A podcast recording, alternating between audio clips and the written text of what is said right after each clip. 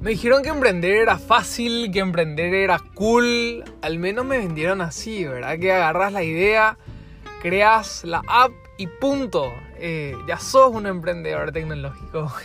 No, me mintieron, al menos yo entendí todo mal o no sé qué pasó. Me dijeron que me preparé para jugar fútbol y, y había sido el partido, era un partido de básquet.